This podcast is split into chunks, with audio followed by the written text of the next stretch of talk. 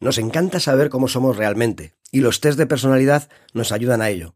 Pero, entre otras cosas, también pueden servir para conocer cómo será nuestro rendimiento en función del trabajo que tengamos que hacer. Actualmente no cabe duda de que se han convertido en una herramienta muy interesante para conocernos mejor. Lo que sucede es que algunas empresas ya los están usando como una parte fundamental dentro de sus procesos de selección, algo que está provocando un revuelo importante, y puede que con razón.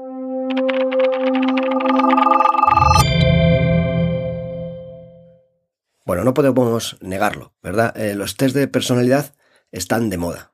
De hecho, tan de moda que parece parece que son el, nuevo horóscopo, ¿no? Para algunos. De hecho, no tienes más que pasarte por internet, ¿no? Entrar en YouTube o buscar en Google eh, todo lo que hay relacionado con test de personalidad. Bueno, es, eh, es una pasada. Hay un montón de información y un montón de test a disponibilidad para que puedas realizar y conocerte mejor. No solamente ahí, sino que en las redes sociales continuamente nos bombardean con test demasiado sencillos, ¿no? Y, muy obvios pero que, bueno, acabamos picando para, para conocer qué piensa el ordenador o qué dice el ordenador de, de nosotros, en base a unas preguntas y unas respuestas que damos.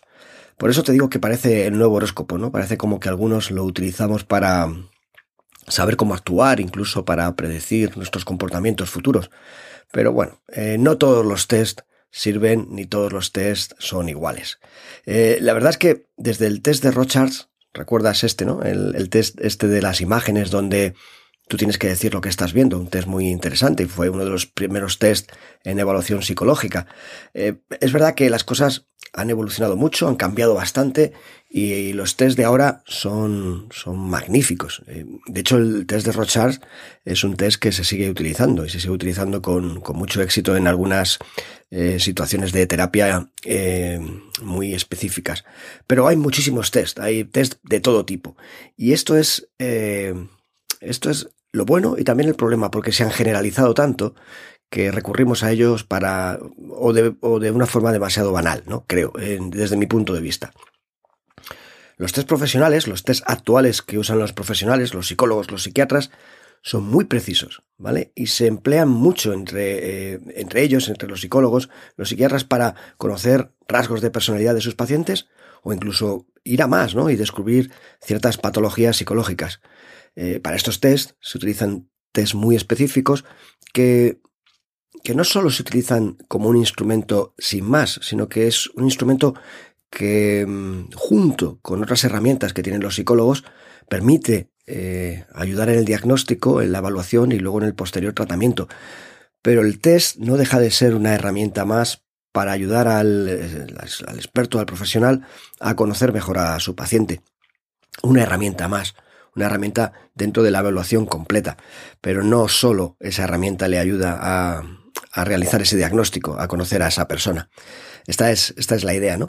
En el campo de la personalidad hay algunos muy conocidos que se han generalizado bastante. Te sonarán, y si no tienes que empezar a conocer el modelo de los cinco grandes, se conoce también como el pentafactorial, y el indicador Myers-Briggs, MBTI.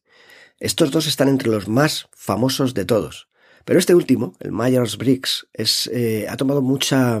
Digamos que el primero, el pentafactorial, es el más utilizado para conocer los rasgos de personalidad, el más utilizado entre los psicólogos, y el otro, el Myers-Briggs, eh, es más utilizado digamos, en el día a día por las personas de la calle, por decirte algo, ¿no? También los profesionales, las empresas, utilizan mucho este. De hecho, este se ha hecho muy famoso porque es muy, muy curioso y también porque mucha gente en verdad se siente identificada con el resultado final. Tendremos que hablar eh, si ese resultado final se adecua a la persona o la persona se adecua al resultado, que también puede pasar, ¿no? Pero es muy conocido. Aunque el Myers-Briggs, este último del que te hablaba, no goza de mucha fama entre los psicólogos, ¿no? Eh, porque no ha podido realmente demostrarse de forma adecuada si es un test fiable o no. Pero ya te digo que se utiliza y hay un montón de información en Internet. Y además, de hecho, te puedes eh, eh, autoevaluar tú mismo con algunas páginas y conocer en qué perfil estás. Bueno, eh, tus tipos de rasgo. Muy interesante. La verdad que por lo menos para jugar con él es muy interesante. y el estudio al que hoy te hago referencia, el estudio del que quiero hablarte, se basa realmente en una combinación de múltiples metaanálisis del, del modelo principal, ¿no? del pentafactorial, de los cinco grandes, eh, de ese modelo de personalidad, en el que examinan el efecto en el rendimiento laboral en diferentes puestos de trabajo, ¿vale? El efecto de la personalidad en diferentes puestos de trabajo. Eh, lo que han hecho, un metaanálisis, lo que significa es que bueno, han juntado muchos, multitud de, de, análisis, de informes eh, que se han realizado utilizando el pentafactorial, este test de personalidad, y conociendo también el perfil profesional de, las personas que lo realizaban, y han decidido hacer un mega análisis, que por eso se conoce como el metaanálisis, de combinando, haciendo una combinación de todos los análisis disponibles. Y lo que han hecho, o lo que, lo que han conseguido, es determinar, ¿no? El, o examinar primero el efecto de estos rasgos en el rendimiento laboral de varios grupos profesionales. Bien, ¿cuáles son los cinco grandes? ¿Cuáles son los rasgos que los psicólogos tienen en cuenta en este pentafactorial, en este en este test de personalidad. Bien, son cinco muy conocidos y son eh, lo que miden son rangos dentro de un espectro, ¿vale? Dan una como una puntuación de un extremo a otro. En, todos digamos que puntuamos en estos rasgos que te voy a dar, pero en mayor o menor medida. Apertura a la experiencia sería uno de ellos, responsabilidad, extraversión, amabilidad y neuroticismo. Todos puntuamos en mayor o menor medida, como te decía, nos movemos en un espectro dentro de, este, de estos cinco rasgos que te, que te comento, y los científicos los utilizan no solamente para conocer tu puntuación en cada uno de ellos, sino para correlacionar unos con otros y ver las relaciones que tienen unos con otros. La verdad es que es un test muy interesante para conocer de manera inicial eh, cuál es la personalidad del paciente o del cliente que tenemos delante eh, como un estudio previo, ¿no? como un estudio inicial de, esa personalidad. Lo que encontraron, eh, analizando estos cinco, como te decía, estos cinco rasgos, junto con el rendimiento laboral en grupos profesionales, eh, fue que las relaciones entre los rasgos de personalidad y el rendimiento variaban mucho entre los grupos de profesionales y, además, que la principal fuente de estas diferencias se debía a la complejidad en el puesto de trabajo. Vamos a ver, voy a intentar explicar esto un poco mejor para, que nos eh, podamos entender y podamos entender bien cuál fue el metaanálisis, cuáles fueron los resultados del metaanálisis. Bien, por ejemplo, en el rango, en el rango de responsabilidad, ¿vale? El rasgo de responsabilidad predijo el rendimiento en todos los trabajos, ¿vale? Es decir, parece algo obvio, ¿no? Eh, cuanto más puntuabas en este rasgo de responsabilidad, más podíamos predecir que, tu rendimiento en el trabajo iba a ser alto. Que es bastante eh, intuitivo, ¿no? Por parte nuestra también conocer esto así. Eh, aunque eh, es verdad que el efecto fue más fuerte en aquellos trabajos con baja demanda cognitiva y más débil en trabajos más exigentes cognitivamente. Curioso dato, pero ahí está.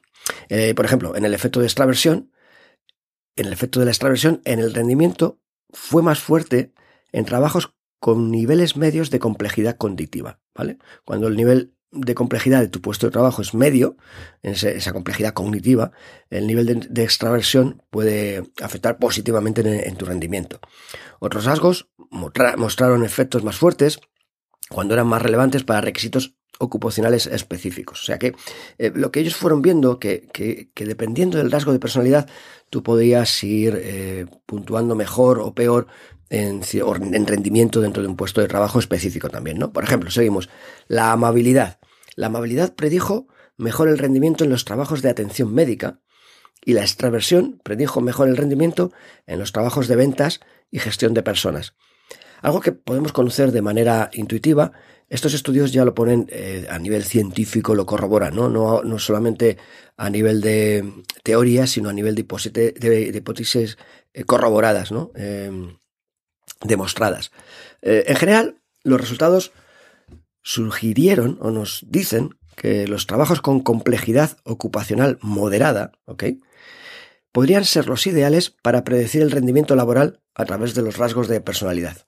Es decir, que podemos utilizar estos puestos eh, de complejidad moderada para, mm, para fiarnos de los resultados que nos den los resultados del test. Eh, complejidades eh, básicas o complejidades elevadas no pueden ser o no serán tan certeras la predicción no será tan certera como en una complejidad moderada. Esta es la, la idea detrás de, este, de esta afirmación. Es decir, que no cabe duda de que los test de personalidad nos pueden ayudar a conocernos mejor y a descubrir cuáles son nuestros rasgos más dominantes. Porque si esto es así, si esto que te he comentado es cierto, y, parece ser que, es así, eh, quizá estos test bien orientados, eh, a través de un profesional, lógicamente, nos podrían ayudar a entender eh, cuál es la ocupación adecuada cuál puede ser la ocupación o las ocupaciones adecuadas a las que nos podemos dirigir. En esa idea de que, bueno, muchas veces se habla de sigue tu pasión, y bien, la pasión puede ser uno de los elementos más interesantes a la hora de encontrar algo que te guste, pero no la única, ¿no? Eh, eh, por tener una pasión no deberíamos de dejarlo todo solamente porque fuera nuestra pasión. Hay más elementos que deben de combinar, ¿no? Como el talento, lo que se nos da bien y en este caso también quizá nuestra personalidad es en algo en lo que no habíamos pensado. Quizá nuestra personalidad encaja mejor en algunas profesiones que en otras, en algunos trabajos que en otros. Y esto puede ser también un elemento a tener en cuenta a la hora de decidir cuál va a ser nuestro rumbo profesional.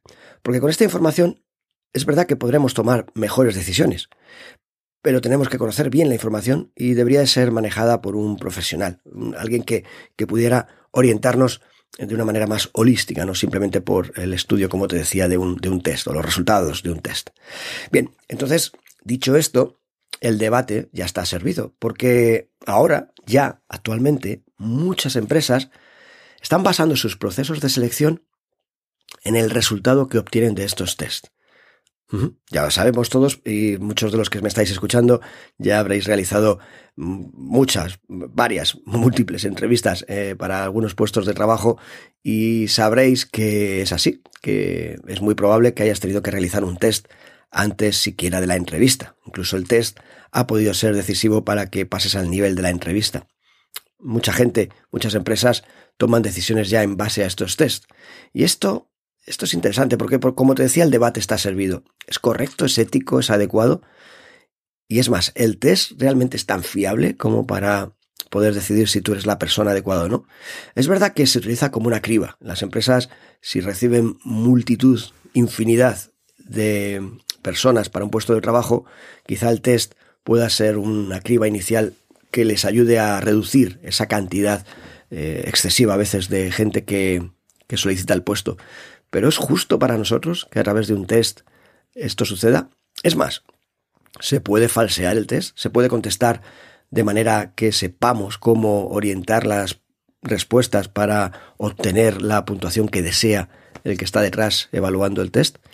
Es, muy interesante, ¿no? Porque es verdad que algunas empresas sí que están haciendo esto bien, espero que la mayoría, pero otras no. Y es verdad que mucha gente contesta el test de manera honesta, pero también es verdad que mucha gente no y que mucha gente está aprendiendo a contestar esos test de la manera que se supone que tienen que contestar, cosa que desvirtúa el test no solamente para los trabajos, sino incluso si ese hábito se queda, pues para posibles evaluaciones psicológicas, cosa que todavía es eh, mucho peor para, para el evaluador y para, para la persona, lógicamente.